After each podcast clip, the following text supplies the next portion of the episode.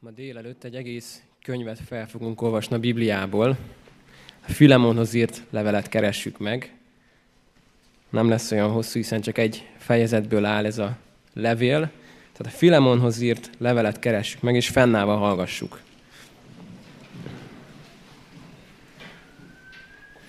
Tehát Pál levele Filemonhoz első verstől olvasom. Pál, Krisztus Jézus fogja, és Timóteus a testvér. Filemonnak, ami szeretett testvérünknek, és munkatársunknak, Appiának, ami testvérünknek, Arkiposznak, ami bajtársunknak, és a házadban levő gyülekezetnek. Kegyelem néktek és békesség Istentől, ami atyánktól, és az Úr Jézus Krisztustól. Hálát adok mindenkor az én Istenemnek, amikor megemlékezem rólad imádságaimban, mert hallok a te hitedről és szeretetedről, amely az Úr Jézus és minden, irány, minden szent iránt van benned. És imádkozom azért, hogy a hitünkben való közösséged eljutasson téged mindennek a jónak a megismerésére, amely Krisztusért van bennünk. A te szeretetedben sok örömünk és vigasztalásunk volt, mert a szentek szíve felüdült általad testvérem. Krisztusban tehát egészen nyíltan megparancsolhatnám neked azt, ami kötelességed volna, a szeretet miatt azonban inkább csak kérlek, mert ilyen vagyok én, az öreg Pál, most még fogó is Krisztusért. Kérlek pedig téged az én fiamért, akit a fogságban szültem, Onézimoszért, aki egykor neked haszontalan volt, most pedig neked is, nekem is hasznos. Visszaküldöm neked őt, vagyis az én szívemet, pedig magamnál szerettem volna tartani, hogy helyettet szolgáljon nekem az evangéliumért szenvedett fogságomban. Döntésed nélkül azonban semmit sem akartam tenni, hogy jó tetted, ne kényszerű, hanem önkéntes legyen. Hiszen talán azért szakadt el tőled egy időre, hogy örökre visszanyert. Most már nem úgy, mint rabszolgát, hanem rabszolgánál jóval többet, aki nekem is, de sokkal inkább neked, testi értelemben is, és az Úrban is szeretett testvéred. Ha tehát engem társadnak tartasz, fogadd el őt úgy, mint engem. Ha pedig valamivel megbántott, vagy tartozik, azt nekem számítsd fel. Én, Pál, saját kezemmel írom ezt, meg, ezt megadom neked. Azt ugyanis nem akarom mondani, hogy önmagaddal is tartozol nekem. Bizony, testvérem, bár csak hasznodat vehetném az Úrban. Nyugtasd meg az én szívemet Krisztusban. Engedelmességedben bízva írok neked, mert tudom, hogy többet is megteszel annál, mint amit mondok. Egyúttal készíts szállást is nekem, mert remélem, hogy imádságotokért ajándékul kaptok engem. Köszönt téged Epafrász, fogolytársam a Krisztus Jézusban, Márk, Arisztarkhoz, Démász és Lukács, az én munkatársaim. Az Úr Jézus Krisztus kegyelme a ti lelketekkel. Amen.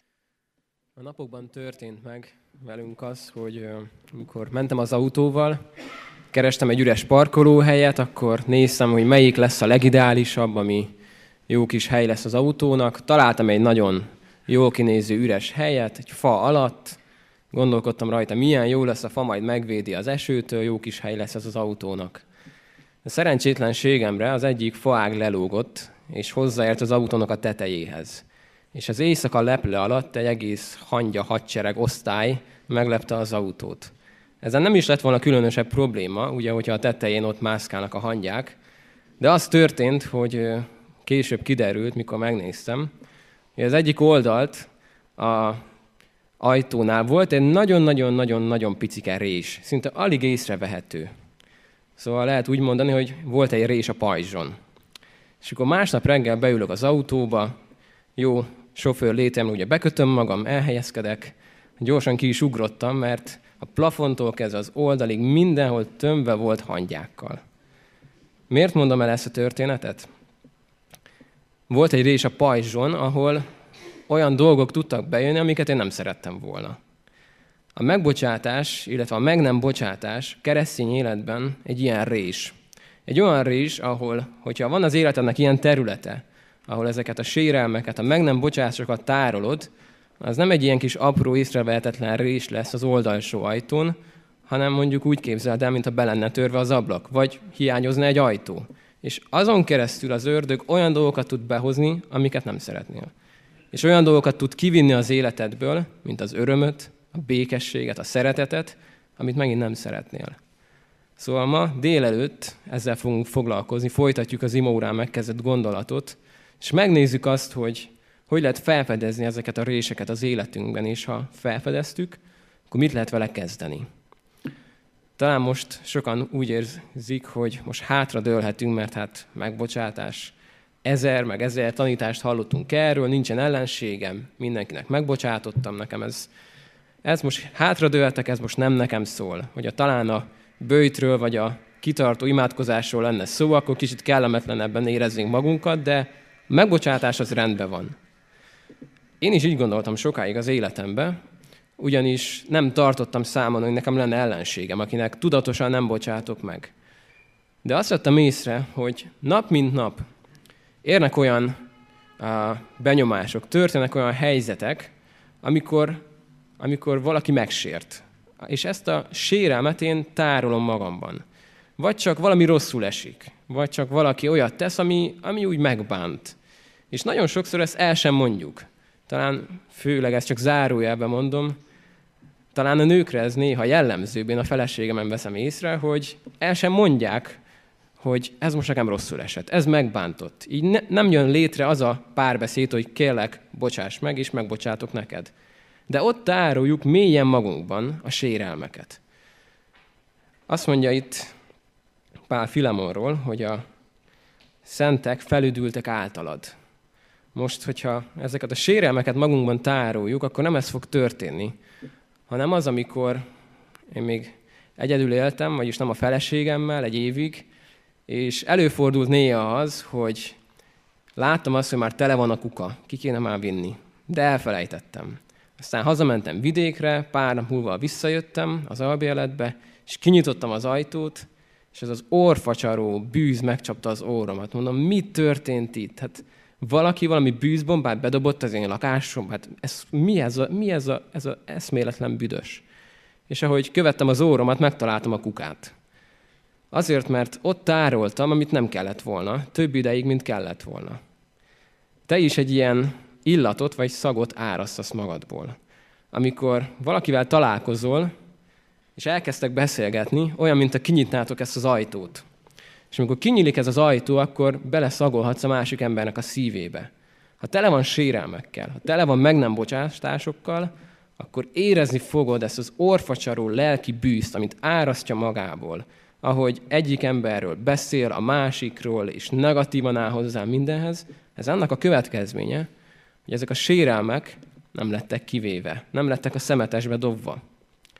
Az egyik professzor kérte a tanítványaitól, hogy következő időszakban mindenki tartsa magánál egy zsákot, vagy egy ládát, vagy egy nagyobb táskát, és hogyha valaki megsérti őket, vagy eszükbe jut egy sérelem, amikor valaki valami rosszat tett ellenük, akkor egy barackot rakjanak bele ebbe a zsákba, és egy címkével írják rá a személynek a nevét és a helyzetet, amikor ez megtörtént. Eleinte egy nagyon jó poénnak tűnt ez az egész, hogy hát ez milyen vicces lesz, Eltelt egy-két nap, és a tanítványok szorgoskodtak, ugye, hogy ezt megtegyék, és egymás után kerültek bele a barackok ebbe a zsákba, de egy idő után azt vették észre, hogy először is a zsák egyre nehezebb lett.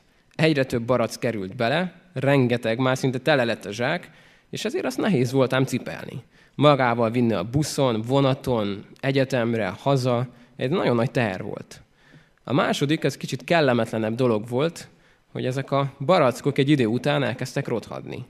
És nem csak nehezek voltak, hanem büdösek.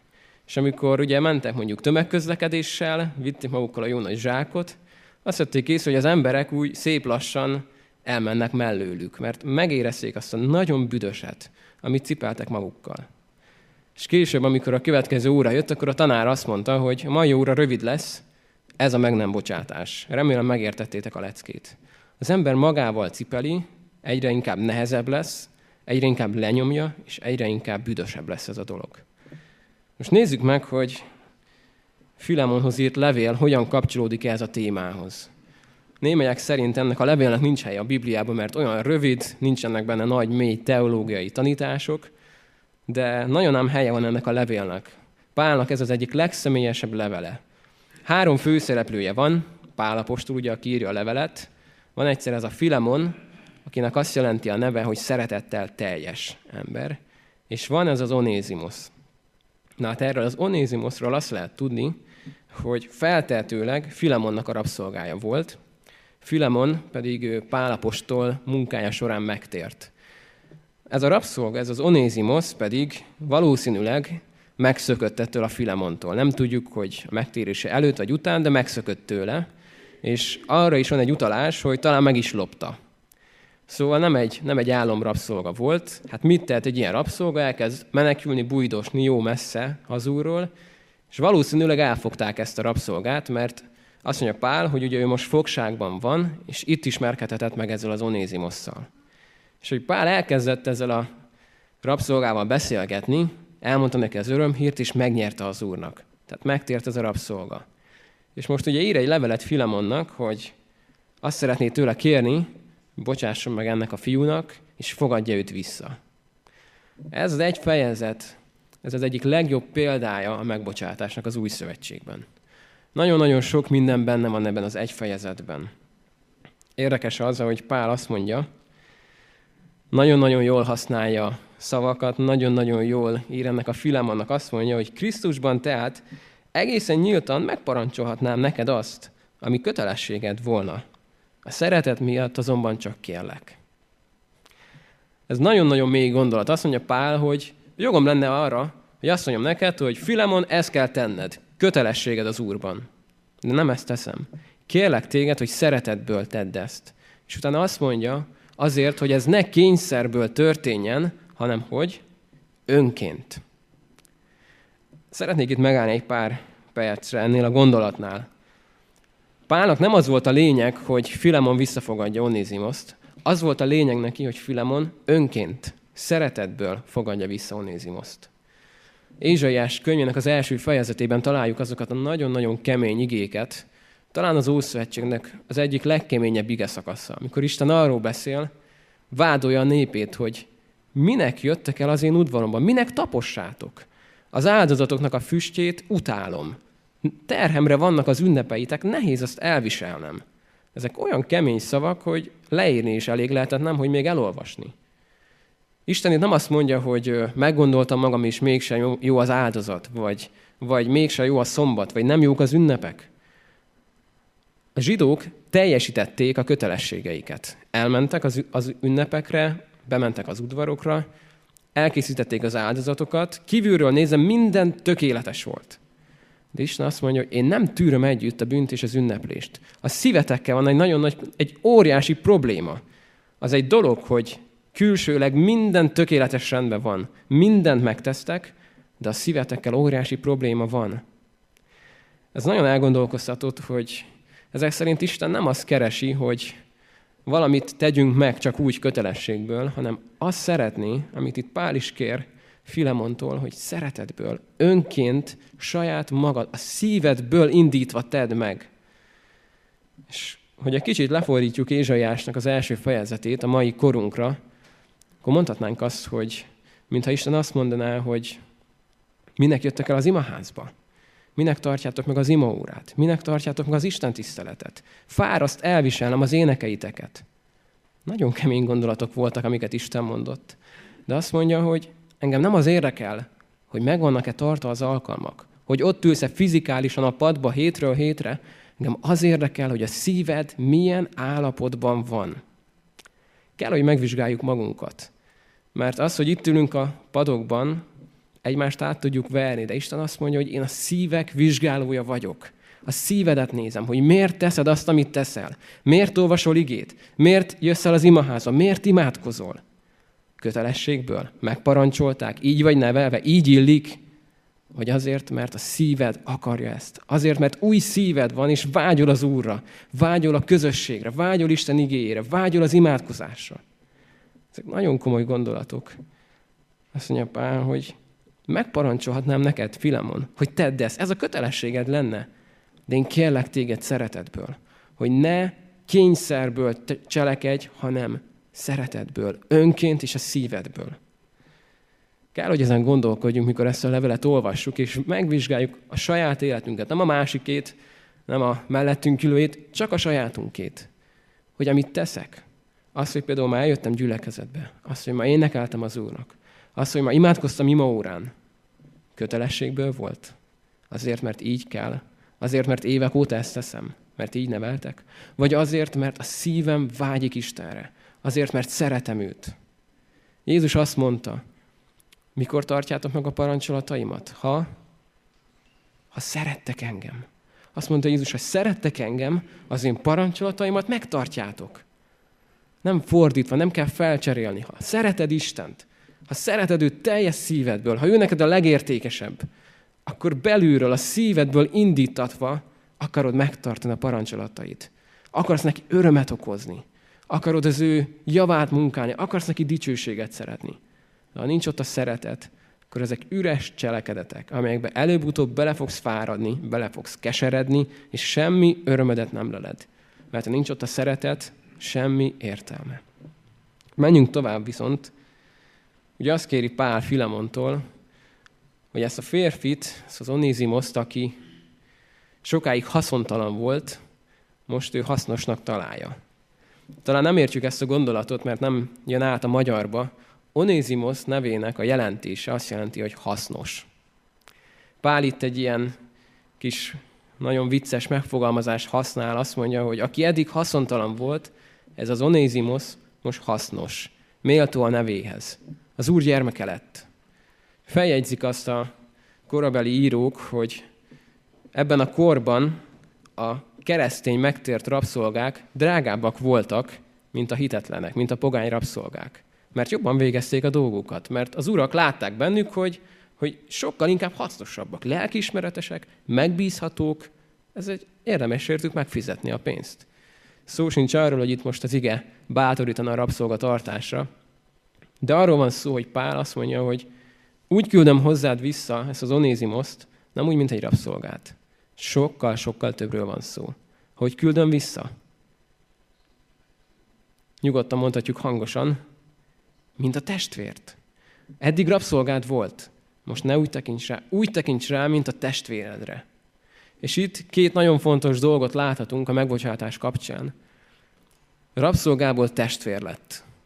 Amikor valaki ellen tárolod a sérelmeidet, és úgy időnként jó felemlegeted, megismételed, mindenkinek elmondod, gyűlik, gyűlik benned, és úgy tekintesz rá, mint egy szolgára, aki megbántott téged, és most jogosan szenved.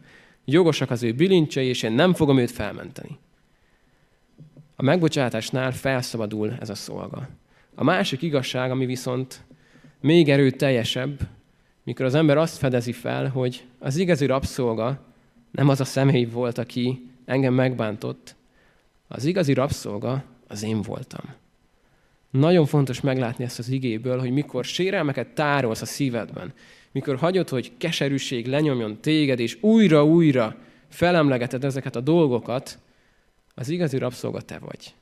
És amikor megbocsátasz, akkor elsősorban magadat szabadított fel. Saját életedbe tömöd be azt a rést, ahol kifolyt az örömöd, kifolyt a békességed, a szereteted. Nagyon fontos ezt meglátni, hogy ne legyünk rabszolgák, és egymásra úgy tekintsünk, mint a testvérünkre. Nagyon kemény dolgot kért itt Pál Filemontól, hiszen abban a korban a rabszolgákat azért úgy lenézték rendesen. És azt kérni egy férfitól, akinek rabszolgái vannak, hogy úgy tekints erre az emberre, mint a testvéredre, aki veled egy szinten van, egy rangban, egyforma megváltást nyert, nagyon kemény dolog. De azt mondja Pál, hogy ő már a testvéred. Így tekintsél rá. Kell, hogy mi is így tekintsünk egymásra is. Fontos meglátni, hogy a gyülekezet talán az egyetlen olyan hely a világon, ahol egymás mellett ül egy írás tudatlan, egy analfabéta, egy egyetemi professzor, ugyanúgy testvérek egymás mellett. Ugyanazon a szinten vannak, nincsen az egyik feljebb, mint a másik lentebb lenne, egyformák. Jézusban Isten ledöntötte az ellenségeskedést, a falakat az emberek között. Kell ezt nagyon fontosan látnunk, hogy lássuk ezt. Viszont szeretnék tovább menni egy kicsit, és egy nagyon érdekes párhuzam van még ebben a levélben, amire érdemes odafigyelnünk. Azt mondja Pál, hogy ha Onézimos téged valamivel megkárosított. Ebből gondolhatjuk, hogy meglophatta Filemont. Azt mondja Pál, írd az én számlámra. És úgy tekintsél rá, mintha én mennék oda. Érdekes ezt látni, és azt a párhuzamot láthatjuk, hogy ahogy Pál közben jár Onézimoszért, ugyanazt tette meg Jézus, érted és értem. Így valamilyen szinten mindjárt Istennek az onézimoszai vagyunk. Mert megloptuk Istent, hiába vagyunk az ő dicsőségének. És Jézus azt mondta, hogy atyám, amit ezek az emberek tettek, írd az én számlámra. Én leszek bűnössé, én leszek kárhozattá, azért, hogy ők megmeneküljenek. Jézus számláját terheli minden, minden védkünk.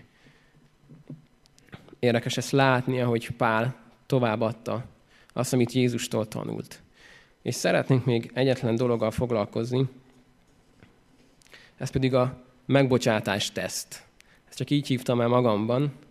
Most ugye látjuk az igéből, mennyire fontos a megbocsátás, látjuk azt, hogy hogy kell megtenni, látjuk azt, hogy elő van nekünk írva, de hogy ezt a szívünkből kell indítani, na de feltesszük a kérdést, hogy kell nekem most megbocsátanom valakinek? Van az életemben sérelem valaki iránt? Én erre egy tesztet szoktam használni az életembe. Ez a teszt pedig nagyon egyszerű.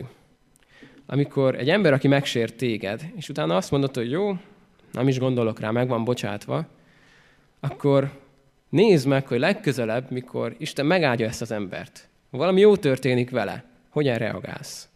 Talán úgy, hogy persze, persze, megbocsátottam neki. Micsoda? Előléptették? Hihetetlen. Ezt az embert előléptették? Hát ez, ez, ez elképzelhetetlen. Ha így reagálsz, ha irigykedsz az áldásaira, akkor valószínűleg ott vannak még azok a sérelmek. Kell ezt megvizsgálnod, hogy hogy tekintesz a testvéredre, amikor valami jó történik vele. Azt mondod, hogy áldja meg az Úr, de örülök neki. Vagy, oh, hát ez nem igaz. Miért áldja meg őt az Isten? Azok után, amit tett velem? Egyszerű teszt.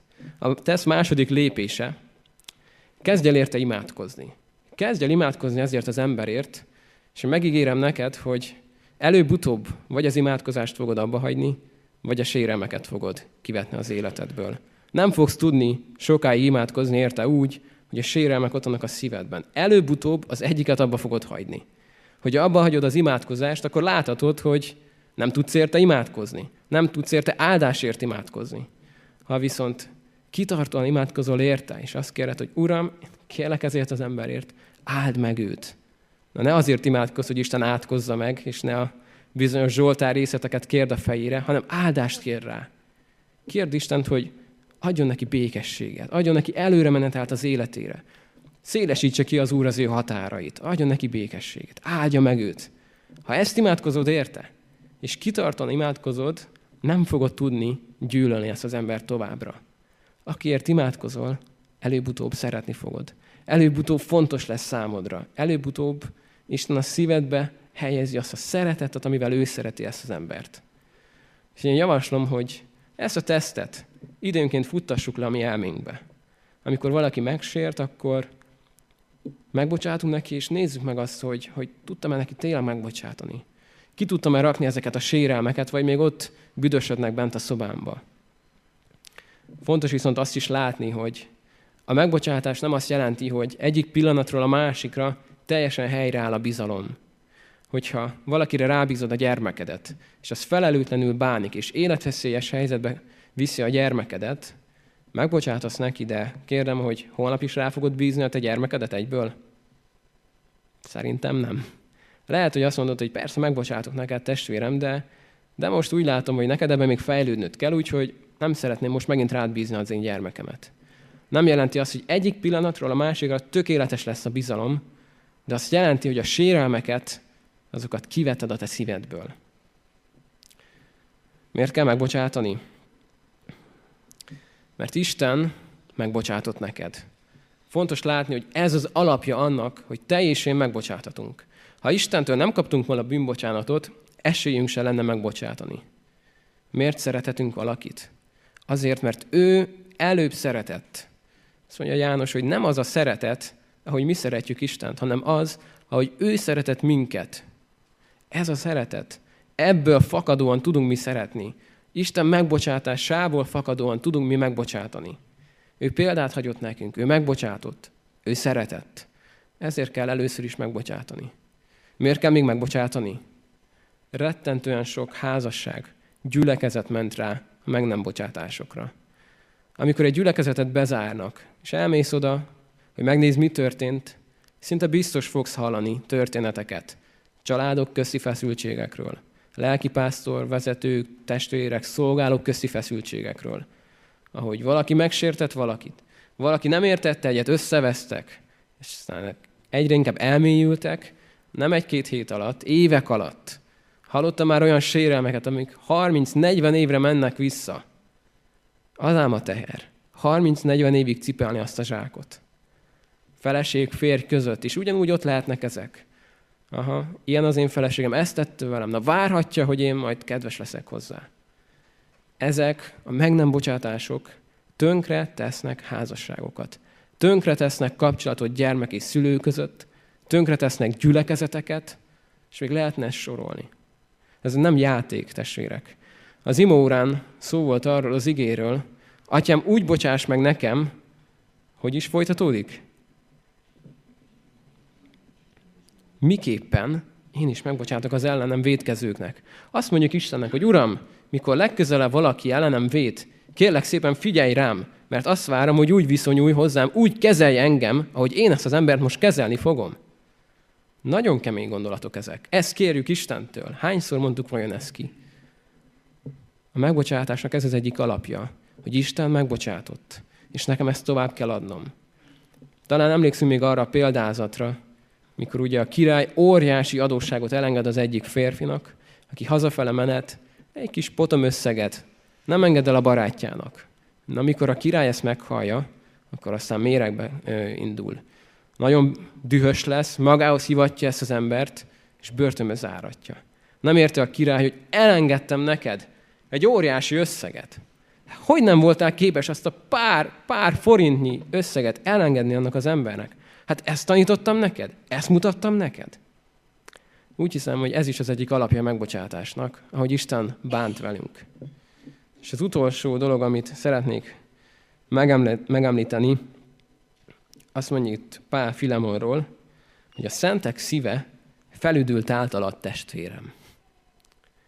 És vizsgáld meg az életedet, amikor egy Isten tisztelet után, vagy csak a hétközben találkozol egy testvérrel, és beszélgettek. Hogy mennek tovább az emberek mellőled? Felüdülve, vagy megterhelve? Hogy a sérelmeket tartasz a szívedbe, azokat nem tudod magadba tartani. Előbb-utóbb kezded majd megosztani. Kezded majd mondani az embereknek, és lenyomod őket. Ha viszont tiszta a szíved, akkor az emberek, mikor veled vannak, felüdülnek általad. Mikor felülünk egy buszra, és felszáll egy olyan illető, aki, hát mondjuk szépen nem éppen a higiénának a művelője, és nagyon erős bűzt áraszt maga körül, látni lehet, hogy az emberek elhúzódnak, leszállnak, odébb mennek, mert nem esik jól az ilyen ember közelében lenni, ugye? Lelkileg milyen hatása vagy az emberekre? Felüdíted őket? Vagy lenyomod őket? Kell ezt megnézni, és nem szeretnék más mondani, mint amit Pálapostól mondott, Krisztusban tehát egészen nyíltan megparancsolhatnám nektek, testvérek, ami a kötelességetek lenne, mondanám most Pálapostól. De én inkább szeretetből csak kérlek titeket, bocsássatok meg egymásnak. Ámen.